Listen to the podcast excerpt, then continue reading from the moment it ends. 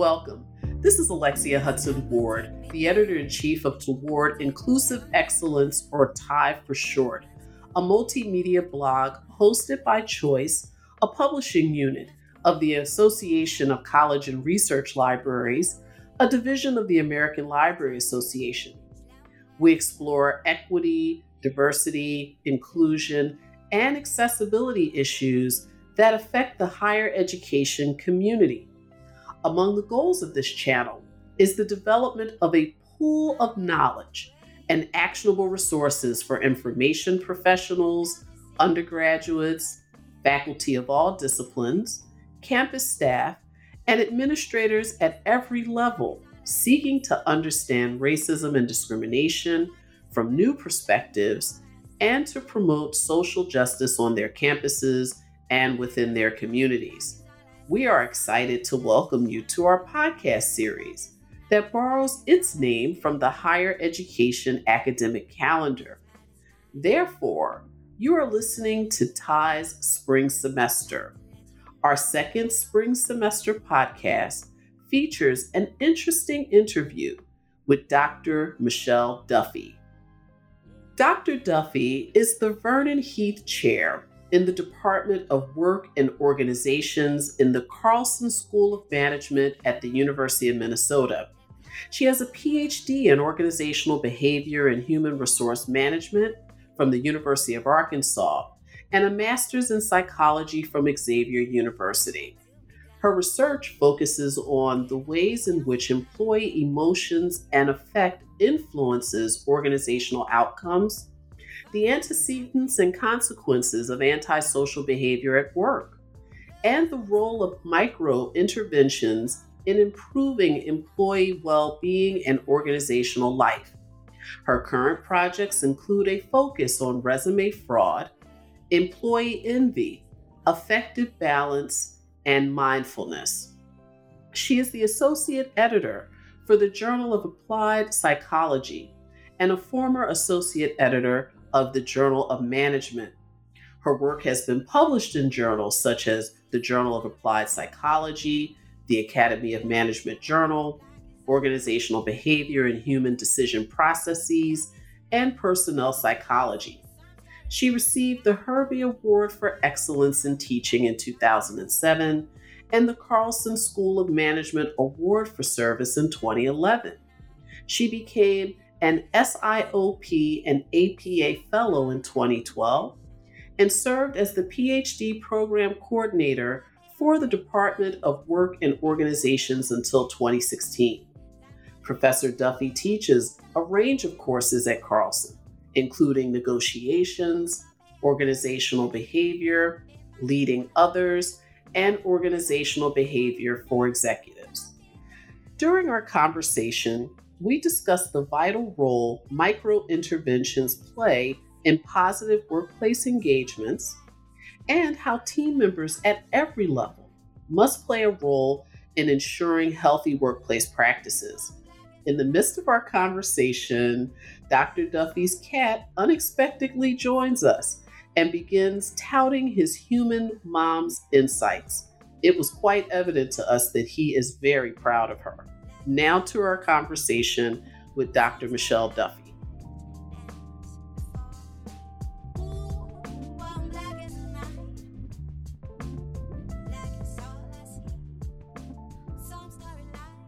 Dr. Duffy, thank you so much for joining us today. We really appreciate it. Thank you for having me. I'm excited to be here. Absolutely. Absolutely. I find your research focus on the role of micro interventions in improving employee well being and organizational life intriguing. So, would you discuss with our audience what a micro intervention is and what insights have you determined about their positive impact within the workplace? Sure. So I like to think about micro interventions as short exercises that people can do at work or before work or after work. And we want them to be kind of bite sized or micro. We want them to be relevant to the person so that they want to do it or relevant to the context they're in. And then we want them to be accessible in some way so that people keep doing them. And so, kind of in contrast to thinking if I want to make a change in myself, or if I want as a leader to see changes in my workplace, that, you know, I maybe it doesn't have to be a major training program or a year long set of exercises. What if we can change behavior or change attitudes and outcomes with something really tiny that people can do in a few minutes each day. Mm-hmm, mm-hmm. So that's how I like to think about the micro interventions in those different ways. Hmm. Yeah. Thank you. Um, because it sounds as if so much of your research identifies microaggressions as like one of several organizational impact levers, if you will, that managers can, in essence, deploy to improve workplace engagement. Uh, is there a natural connection between successfully leveraging micro interventions with incorporating mindfulness at work?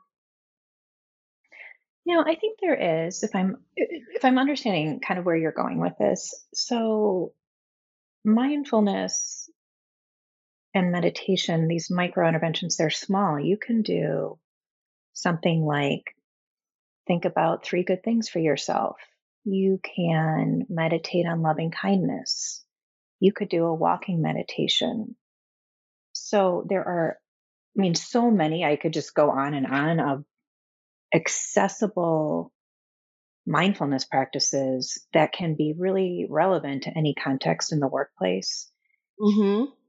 And we know that they have a really big impact. So, I mean, like all micro interventions, there's a pretty, dis- I would call it almost a disproportionate impact, like that you could do something three minutes a day and find yourself having more energy, um, less abusive supervision, less depletion. And that's powerful. And then in mindfulness, you know, we see pretty strong effects of mindfulness interventions in many forms, even in something like four minutes a day. You know, we don't have to do a big sit on a pillow and meditate.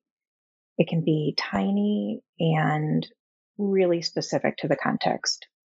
Mm, mm-hmm, mm-hmm, mm-hmm.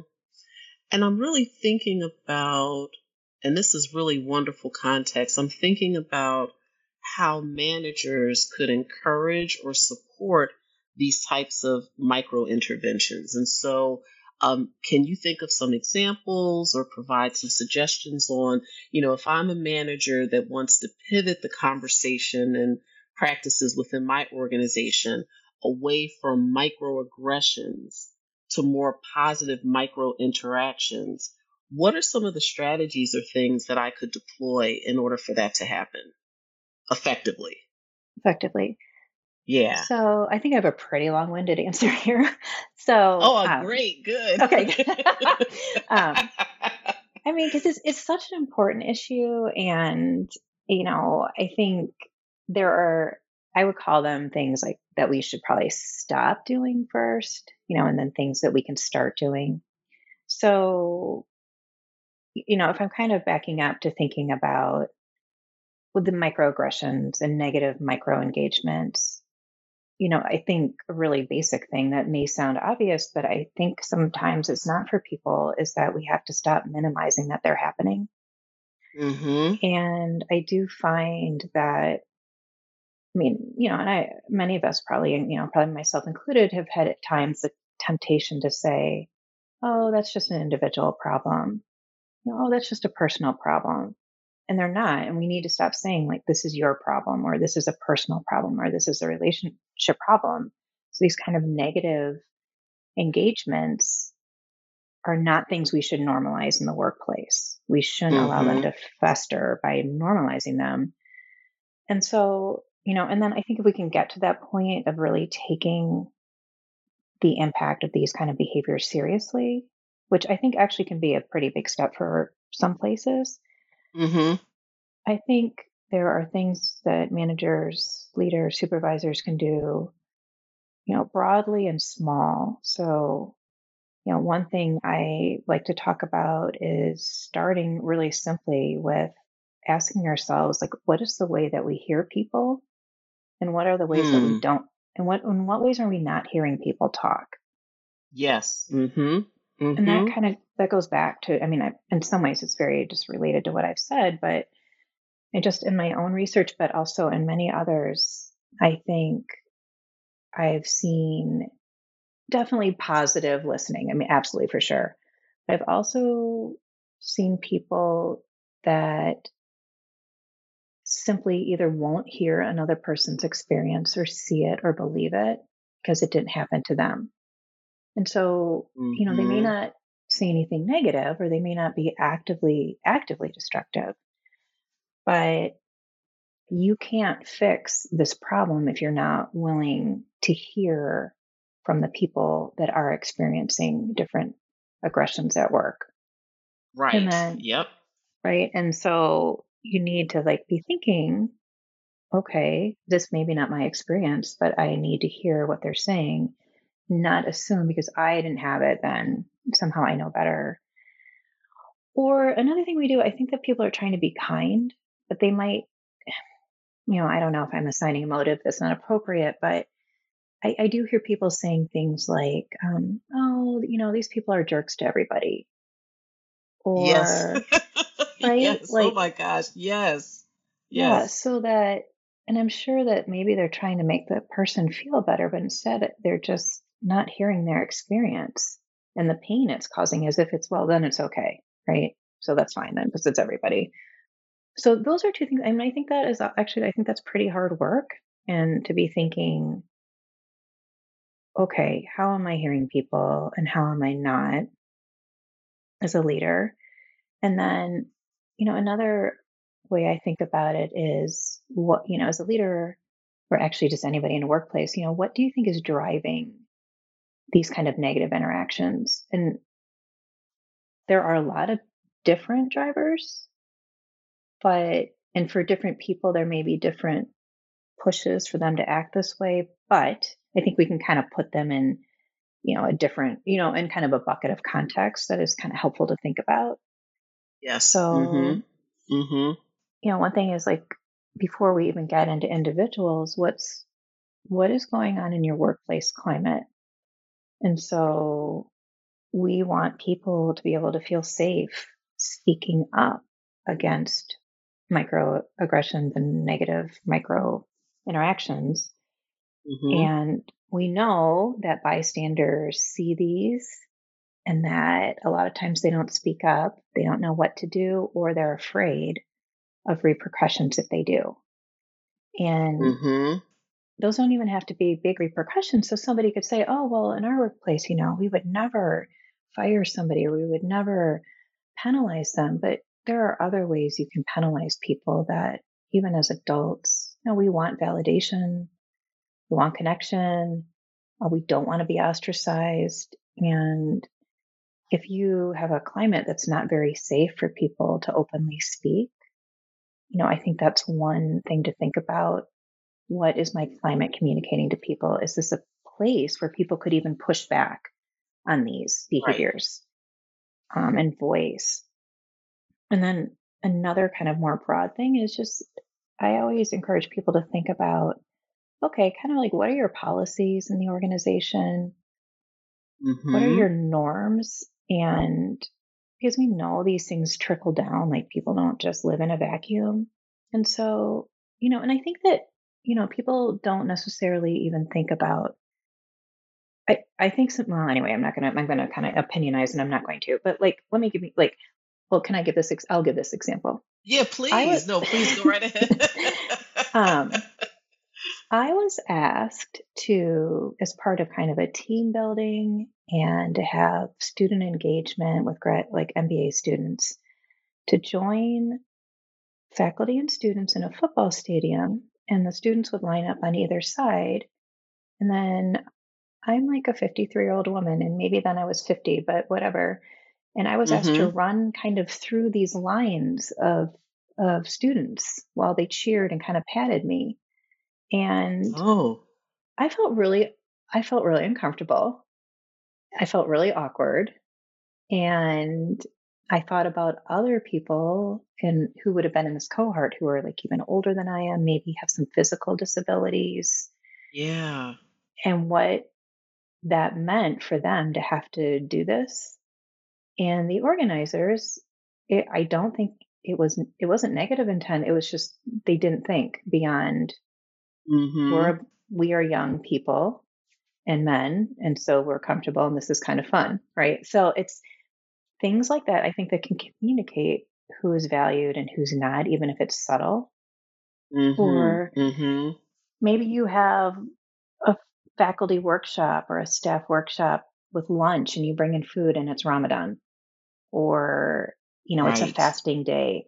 You know, that's like, I mean, I love food, but you, maybe you haven't even thought. So I, I feel like I'm kind of blah, going on and on, but I think it's thinking about what are you doing in the context of your work that might be communicating to the broader group of people who's valuable, who's not, and how do we include people?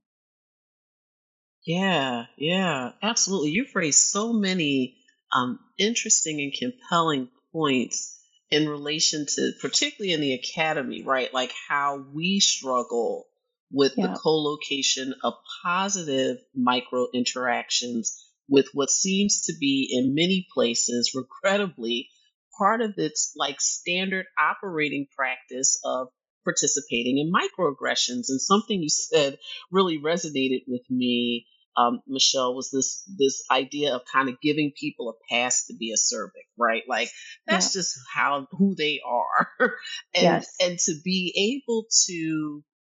Uh, for someone who doesn't necessarily feel powerful in an organization, right?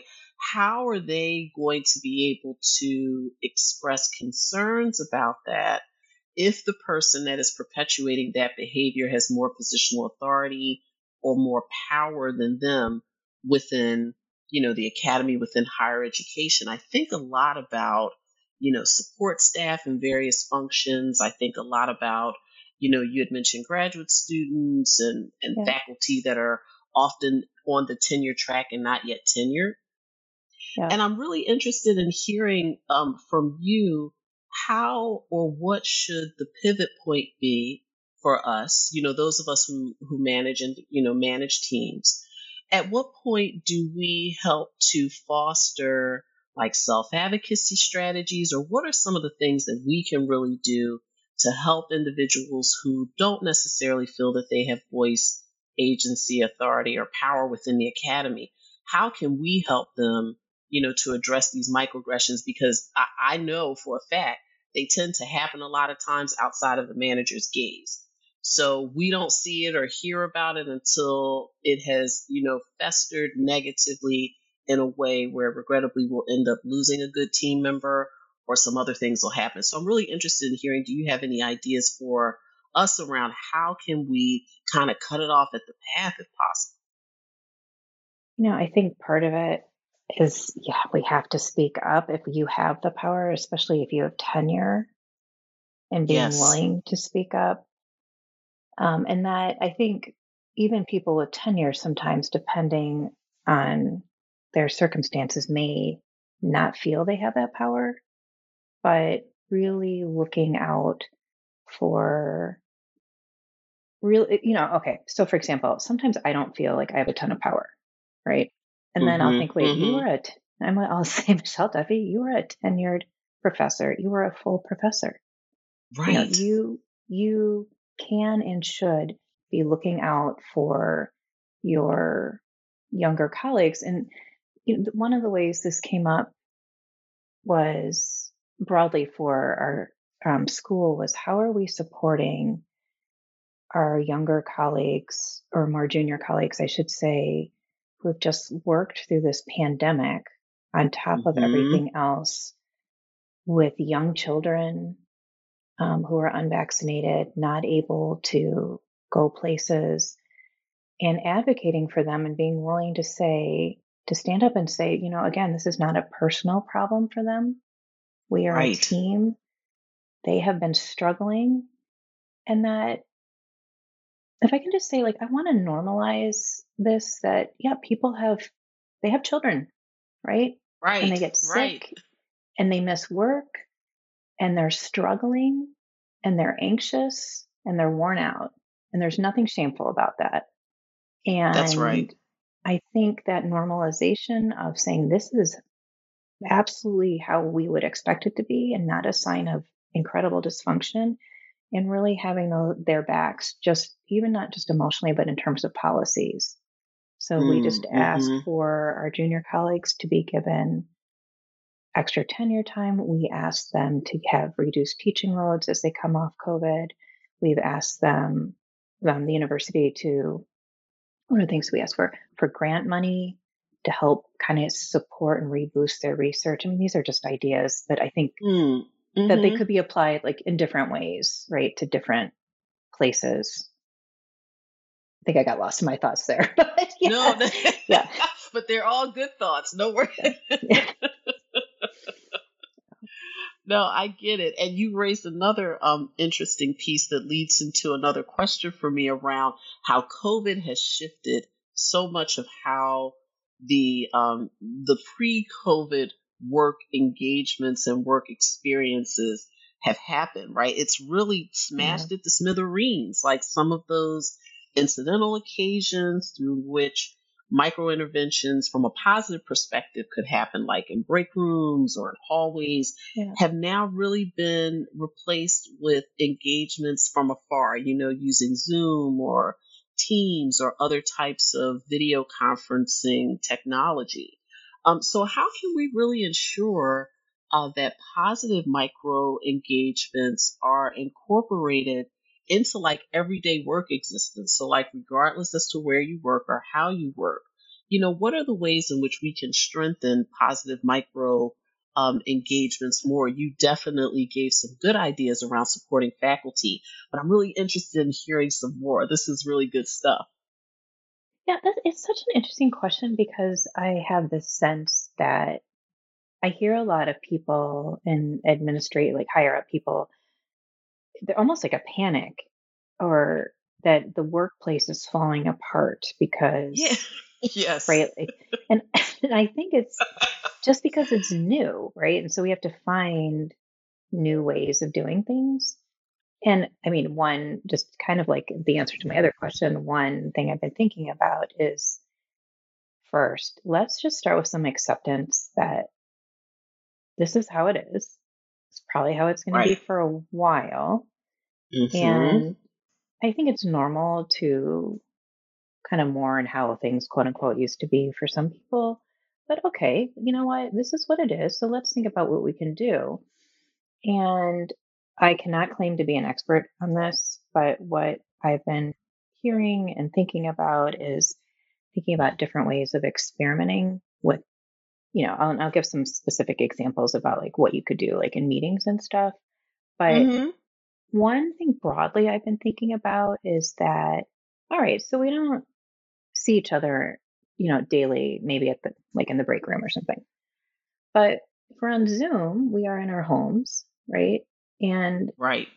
I actually read a Wall Street Journal opinion piece where the person said it was time to get professional and, you know, make sure our pets weren't in the house, hide all our children. Oh, here we go. Right. Here, Like right? here we go. And I thought, how sad, because wow. What I'm thinking is we have an opportunity here that, you know, having a family or a pet or a basement office or a child, it's not, that's not unprofessional. That's your humanity, right? And Yes. that's how we connect with people. And, you know, if we have time, we can talk about this. But one of the biggest reasons that we have negative interactions is because we see people as outside our circle. And so here, right, we're in our homes. Like, I will tell you that I was in a meeting and someone's cat showed up and I smiled. I was like, I can't believe he has a cat. I have to say, I saw him in a very positive and different way, right? Like the way he looked at his cat. Um, I was like, oh, Right. that's a side I didn't see. And so maybe having less panic about this and seeing this remote work, if we're on Zoom, as an opportunity to connect with each other beyond what are we accomplishing, like we would at work. It's just more visual. Connecting with them, asking questions, showing empathy. I think that's one way. Another, though, completely opposite on this is that there is some research that says that um, just in terms of like the Zoom or the uh, conferencing on video, that we have we have this belief that to be engaged we have to be on camera, Yeah. right? Yes. Or or we're not on camera. And you know, I get it. Like I, I've given talks where I couldn't see anybody. It does feel a little strange, but what they find is that it's exhausting to be on camera for, for women in particular Mm-hmm. because there's a lot of pressure around appearance and you already feel the um like I'm the mom or I'm a woman at home like that's really salient and so you want to feel like you need to minimize that for groups with anyone with like lower status in the organization may feel uncomfortable maybe their house is different. You know whatever it is that you know you feel lower power being on camera so dr Allie gabriel um, at arizona fabulous research she found that actually people who in these categories who had their cameras off had more voice more connection and more Mm-hmm. engagement during meetings which completely counters the wisdom of we have to keep them Mm-hmm. on so Right. I love that. Like if you're thinking about that for people, right? Like, okay, what position are they on? We're not, it's kind of like that thing about what are you hearing? Are you listening? What are you seeing? Right. What are you not seeing? Right. And so thinking about that for people, um, that actually you can have more connection um, with the cameras off. Um, but you know, then even in things like, okay, so we've had to try to get really creative, and I think there are creative ways that we can use technology so, for example, there is software that I use sometimes in my meetings where it's Mm-hmm. not it's anonymous, which I really like, and I'll ask people like, okay, what are we worried about? Sometimes people don't want to say what they're worried about, and it's really interesting. It'll um, display on the screen. It could be like a word art, or it could be a bar chart, or just a flow of words, and then this leads to a great discussion because people see what other people are thinking and they're less afraid to share their own concerns now because it was anonymous at the beginning. Yeah. Yeah. We've had I've done sessions where I ask people to just say, "Hey, what's what's a win we had this week? What happened that was good?" I've been in meetings where people, you know, and at first it's that thing where you're like, "Uh, I don't want to do this," but it's where we just went around and we all shared what was going on and then you picked the next person yourself, right, in the Zoom box. So these are small things. Mm-hmm. Mm-hmm. my manager sent us for one of our first meetings a box of work stuff for our meeting and it was very it was like coffee cup with a tea bag i mean it's just like really well thought out little things like that so i do think Yeah. i'm definitely not an expert on here i i feel like eh, though if we can keep opening our hearts and, and our minds to ways in which it, we can still connect. It doesn't have to be the way it was. We can be creative with technology and we can think about how we're using it, or we could even do. Um, sometimes I take walking meetings now on my phone, right? So I'm walking around, they're walking around, and we discuss what we need to discuss at work, but it feels like, oh, we're both out for a walk and talking like we used to be. Just, I mean, small things like that. Mm-hmm. Mm-hmm. Yeah, no, thank you for that. Uh, because you are indeed an expert um, in terms of mindfulness at work and this notion of expanding upon our broader understanding around micro interventions. And, and let me walk backwards to iterate on a couple of things before I ask you uh, the next few questions. So, of course, as you well know, um, you have more intimacy with the research around micro interactions than I do. But, you know, there was this period pre pandemic of what I called like the sizzle reel on this particular topic. You know, the power of, you know, the big power of small, you know, and kind hmm of all these things that I felt were more um, focused on the corporate sector, more more focused on, you know, something that you had outlined was kind of this outward projection of self that was very orchestrated right and Right. so although we were talking at first about yeah you know you know the you can do incrementalism and small steps and you can do small things and it can have big impact it was still bound to non-humanistic uh, metrics of productivity, right? Okay, right. And and there is a lot of um, pushback I'm starting to see, Michelle, like on the internet and everything else around the, the so-called code of productivity,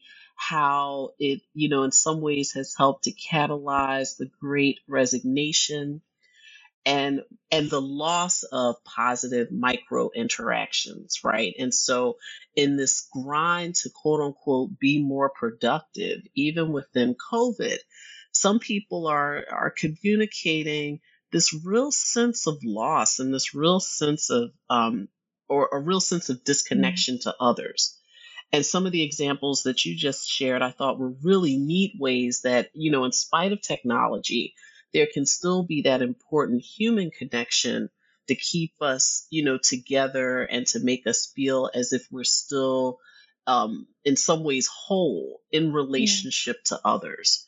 And I just find that so interesting. Yeah. You know, one, if I can, I want to, one thing I came across I, I've used, um, it's work by Dr. Stephanie Creary, and Mm-hmm. she's at Wharton, and she has this thing where she says, you know what, what can I do to connect and develop across relationships? You know, what's one small Mm-hmm. thing I can do? And it relates to this feeling, uh, like you were talking about this, like the burnout and the lack of humanity. And so she talks about leaping across boundaries Mm-hmm. and really thinking about, okay, first of all, she has, and I, and I've run this where you think about another person that you're paired up with or that you're thinking about, that you can do it at work. It's very easy. And you, you think about this other person first before you're talking and you look, you think about how are we, where do we share common ground? And it could be really some, I mean, and it should be simple. It should be like, okay, we both like skiing or whatever. We're both in marketing. And then where, where are we different? You know, where do I see differences? And then you think about what is one way you think you can help and support that person? And what is Mm-hmm. one Mm-hmm. way you think they can help and support you? Mm, And, a, Mm-hmm. and then it's about a 15 minute exercise that we do. And it is really powerful. This notion of kind of l- this leaping across differences, kind of acknowledging, okay, you're in this spot, I'm in this spot. Here's where we're like linked. And with these differences, I actually might be able to help you with something and you can help me with something. And so we're Mm, not only mm-hmm. connected through just humanity, but through our ability to support one another. And I don't know, I love this exercise. I've run it many times. Again, it's not mine, it's Dr. Creary's, but this leaping across boundaries and thinking about what what is one thing I can do? And maybe even thinking what Yeah. is one thing I can do to support someone else? And how do I think they can support me? And I kind of like that flip of it, like because you're not just saying, I'm going to help you, right? It's also saying you have something so valuable there too, and that I could really use your help, which sometimes I think can be missing um, in the ways that we help people. Oh, I'm not sure if yeah. that I answered your question absolutely at all, but I was, I no, it totally did. I mean, you know, it's just, it's so many, you know, divergent thoughts kind of swirling in my head as I'm listening to you talk. Uh, but it's so really interesting that um, we are, I feel like we're making space in the Academy for Humanity to be brought to the foreground and not suppressed in the background. And so much of what you're sharing really um, makes me joyful. Yet, the, you know, there's also still the situational reality for so many who are not feeling that humanity is being foregrounded, right? In the right, ways in which many of us would like for it to. And I specifically think of, you know, colleagues of color, you know, people who, um, and I was thinking about something you had said earlier in terms of having cameras off and, and people being judged on what their Zoom display is within their household, all of those pieces. And while there is definitely the idea of not bringing so much formality to engagements, even within a video conferencing space, people of color are still feeling a lot of professional pressure, you know, Yeah. regardless as to where they work. I know you've seen some of the um, emerging research on this since COVID, you know, so there are the COVID impacts. And then there's still this kind of, as one colleague had identified it for, to me, Michelle, there's still so called room rater pressure Room Rater being um, this uh, Twitter handle that judges people on their background. Gives Oh you my like goodness. a one, Yes, I've seen yeah, that. yeah, Yeah. yeah. It's like you get a one to ten, and and while um, they are only rating individuals in the public eye, there are some people who believe that that that practice has trickled over into the higher education workplace and to other sectors, workplaces where people are judging people's spaces, right? Right. Right. And when you were talking about the Wall Street Journal op ed, where it was saying, get the cats and the, the kids out of the room, Yeah. you know, to me, I'm like, yeah, the, there's something there, right? And so I'm really interested in hearing from you, you know, how do we figure out a more humane way to balance that and to kind of stop some of these practices of judgment and to shift them towards positive micro interactions. Um, because I just think that so many people still are feeling stressed and feeling a need to put on performance even in a virtual space, a, work, a virtual workspace. Yeah, I think that's a really tough question. Um, it's like so important, and I want to have really great answers. And I'm feeling speaking of pressure, like maybe I don't, Uh-oh. but but I mean, I think I have. This is something I've thought about too. Like, you're there's already pressure, and then feeling kind of protective of Yeah. your space and personal space. Um, and then one more thing to be judged on is terrible. And I, my doctoral student actually is doing um, looking at grief. That is her dissertation topic, Mm, and mhm. um, she specifically looked. No, she was not looking at race. She was looking more, and she was not looking at diversity. She was looking more at loss from, but it could be loss from anything.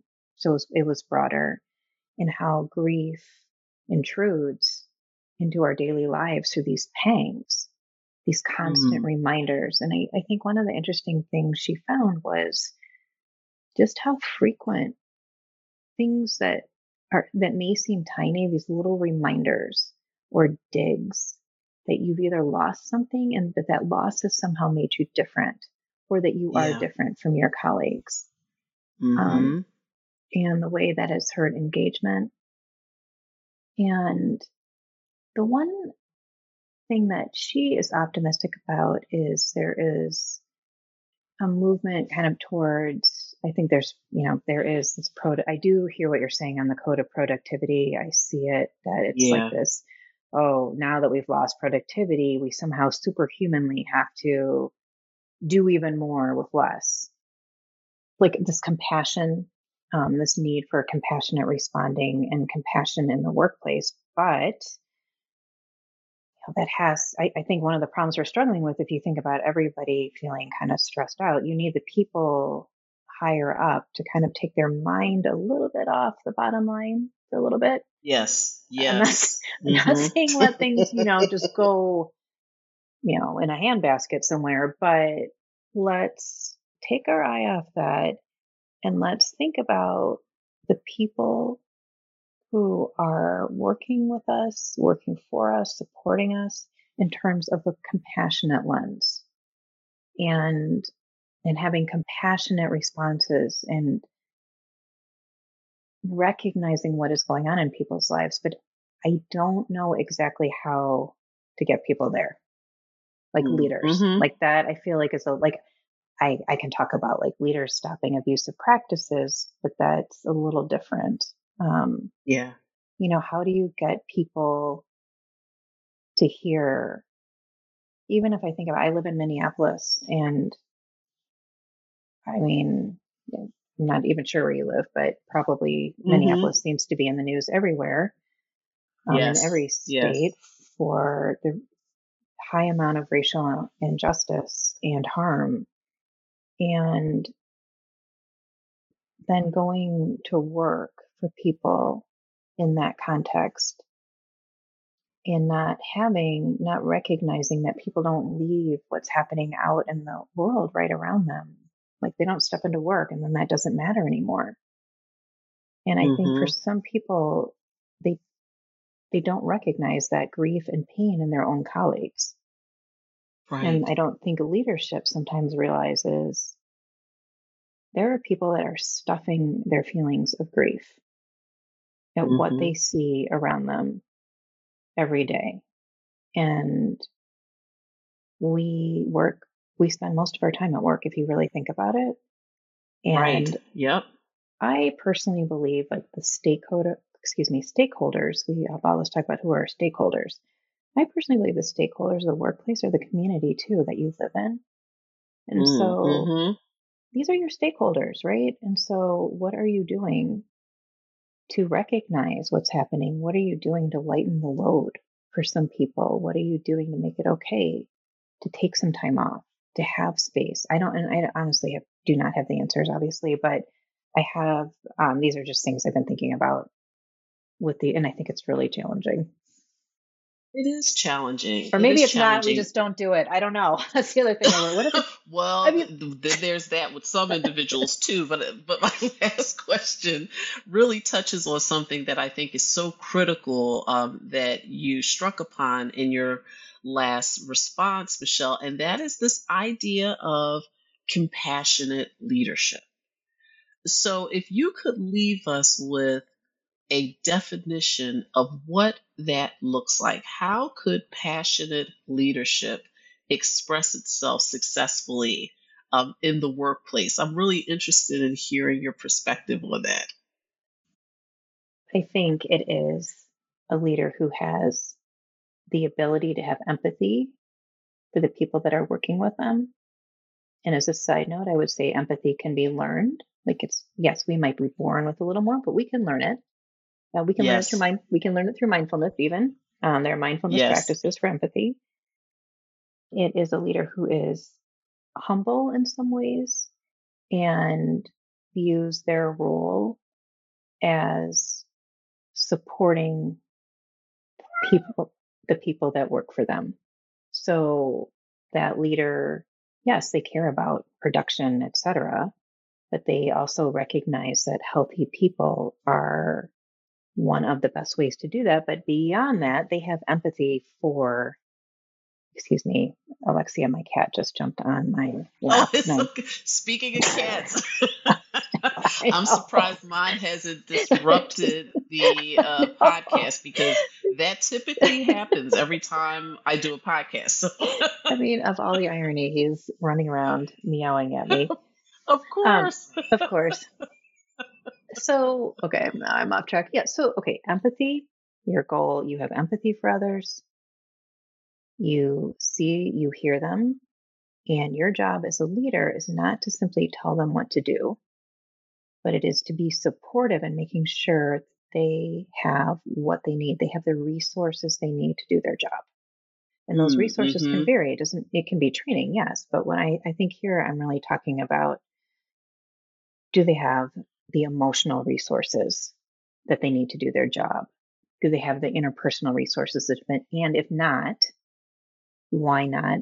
And what do I need to do to support that person in the best way I can? And, and recognizing and expressing. I think the other thing when we tend to get tight and um, stressed out in our work lives, I think we stop really appreciating people and thanking them.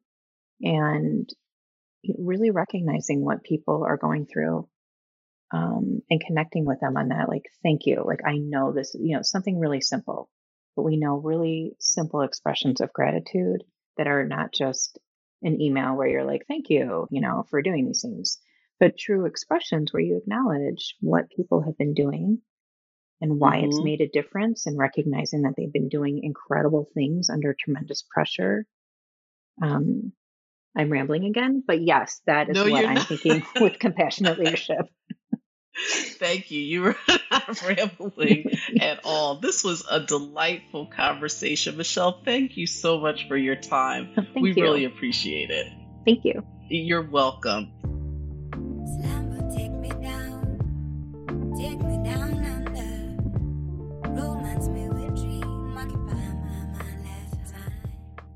Thank you for listening to our Toward Inclusive Excellence Spring Semester podcast with Dr. Michelle Duffy, the Vernon Heath Chair in the Department of Work and Organizations in the Carlson School of Management at the University of Minnesota.